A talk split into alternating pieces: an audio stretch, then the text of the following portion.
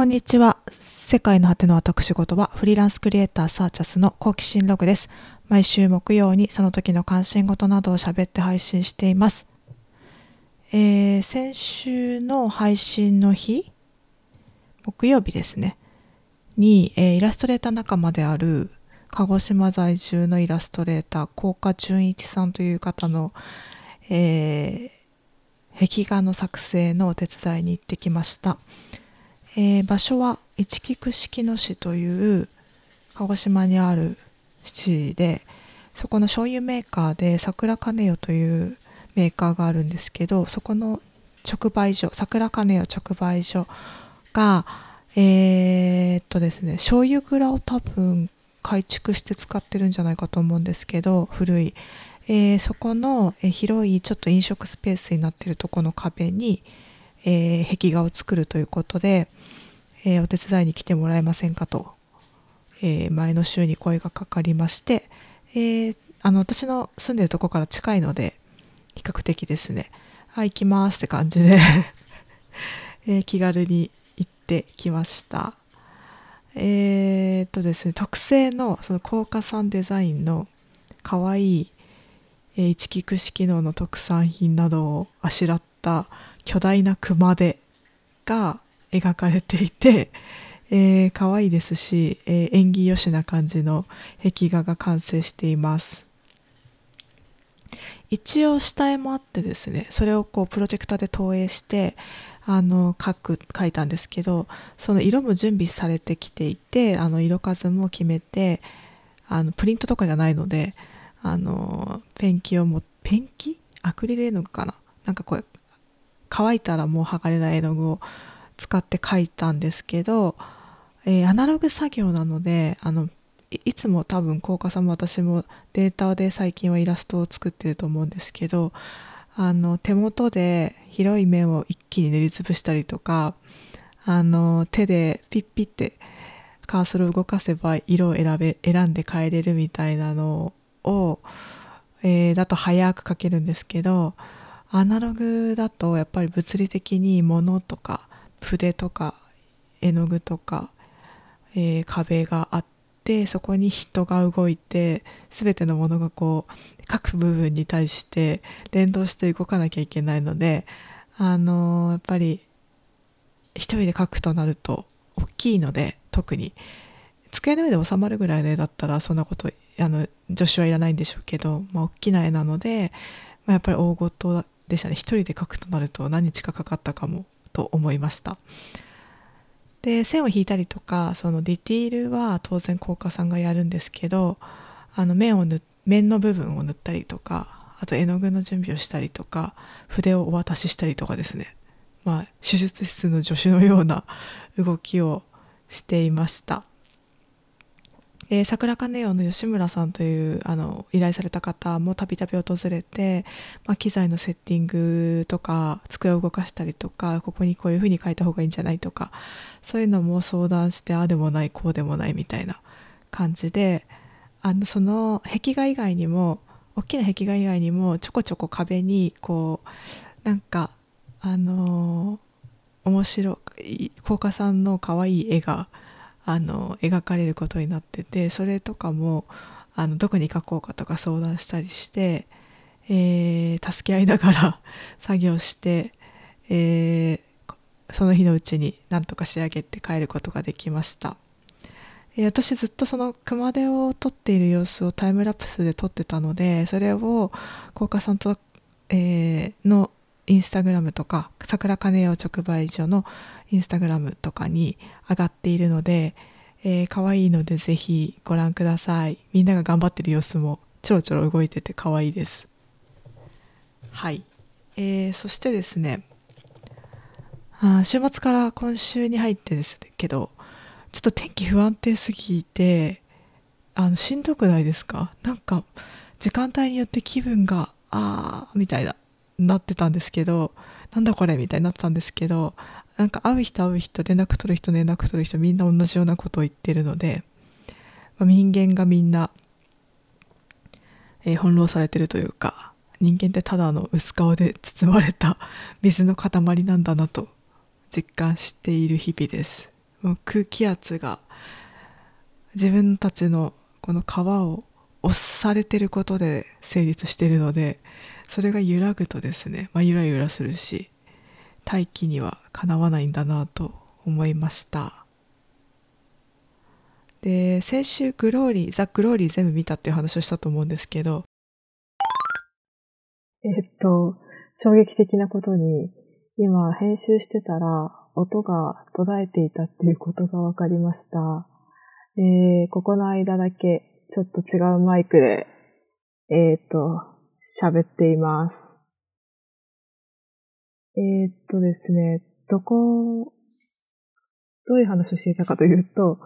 えー、ちょっとグローリーが重かったので、今週は、えー、ちょっと元気が出るそうなやつにしようかなと思って、前に友達から、えー、一気に見ちゃうような、えー、コメディタッチのものだよって聞いていた、えー、ドラマを見始めました。では、続きをお聞きください。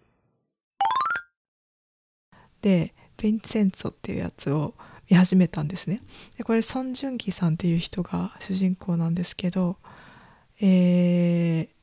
ー、その人の名前がヴィンセンツォ。イタリア名がヴィンセンツォさんなんですけど、あのシャイニーの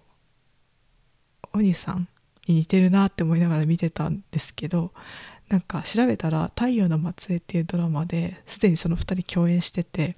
その似てるっていうのがすごい言い尽くされてるのをネットで見てああなんかもう完全に周回遅れの気づきだったとか思っててあ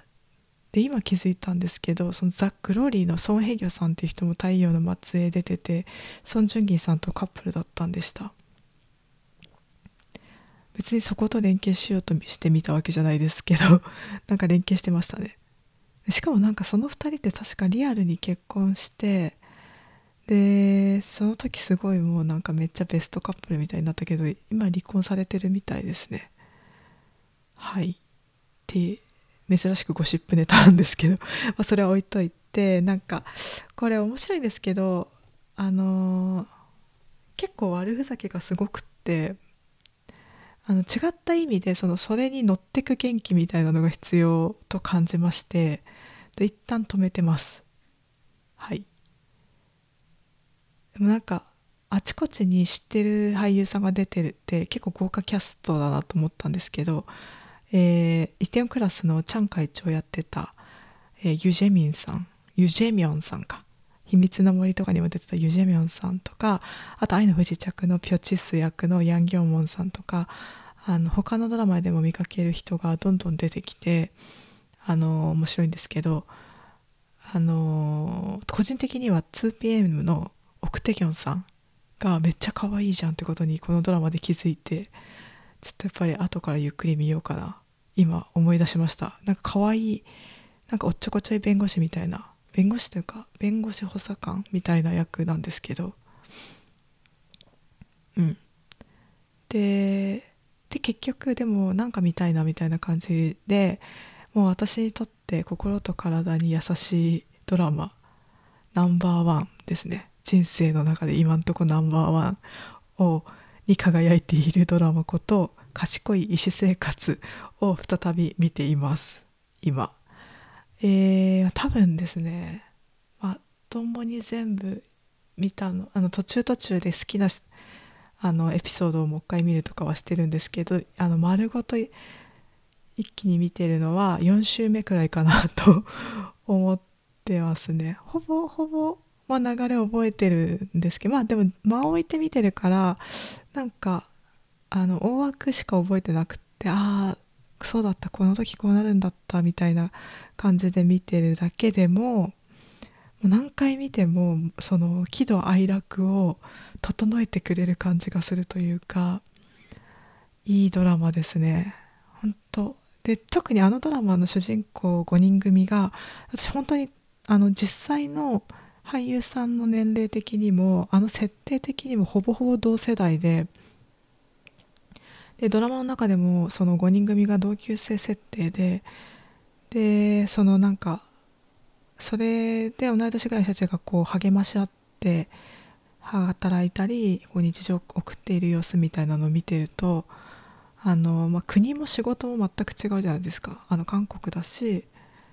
あのお医者さんたちって私のようなクリエイティブな仕事と結構違う。まあ外科医の皆さんは結構ちょっと近いものがあるのかもしれないって見ながら思ってるんですけどその、まあ、違うのに自分も頑張ろうこの人たちがこういうふうにまあ架空ですけど頑張って生きてる頑張って暮らしてるんだから自分も、えー、なんだろう自分に恥じないように生きようみたいな過ごそうみたいなふうにあの素直に思わせてくれる、まあ、素敵なドラマになってます。ああと核になってるのはその私ぐらいの40前後の医師5人組なんですけど、まあ、その親世代も出てくるし後輩も出てくるし後輩も30前後の人たちも出てくるし同僚たちもいろんな人がいるしでそして患者さんも含めて本当にいろんな人たちが出てくるのでその誰が見てもそのちょっと自分を投影するようなキャラがいそうだなと思いますね。あとま、よくよく考えたら病院って本当にいろんな人が訪れる場所で、まあ、精神的に弱った人たちがどうしても集まる場所だと思うんですけどあの、まあ、しんどいことが多い場所だと思うんですけど、まあ、そういう時ほどあの意外とねその自分がしんどい時とか自分が追い込められている時ほど周りの人に優しくしようという気持ちが湧いてくるっていうのもあるのかもなって思うようななんかねあの弱いから弱ってるからあのできることがないみたいな感じでもないのかなとか思うようなあの雰囲気というか気づきみたいなものがあなんか誇張っぽくなくて自然体で描かれてるところがすごく魅力的ですね。でそれぞれにその完璧じゃなくってそのなんかいつも強気で何でもかんでもできますみたいな医者たちじゃなくて本当みんな自然体でそれぞれに変なところもあるし弱いところもあるしおちょくられたりしてる時あのお互い助け合ったりそういうのもあるのでそれがすごくいいですね。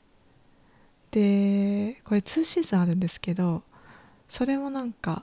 長く見れるのでみんながそれぞれ成長していくしあの関係性もゆるゆる変わっていくところもすごくよくできてる。あのこうリアルに感じるというか本当に友達の話を見てるみたいな気持ちになるところがあのすごくいいですね。まだまだ多分何回も見るんだろうなと思ってるんですけど。でちなみにそのメインの5人の中で女医が1人いるんですけど他のレジデンスとかそこのその世代は本当女の子1人だけででも他のレジデンスとかあのインターン若い世代の先生たちも出てくるんですけどそこはねなんか男女比がそこまで差がなさそうなんですよね。それもなんか時代が変わっているところを見せてるのかなと思いました。あ韓国はちょっと分かんないですけど日本はやっぱ女性が医学部に入りにくいっていう話がありましたけどあのそれでもやっぱりねなんか外科は男性だらけ。おじさんのそのおじさんって言ったらあれですけどあのベテランの先生たちはみんな男性ばっかりみたいな表現されてますねドラマの中で。でも若い世代は女性と男性が極端に人数が違うって感じは受けないかったです。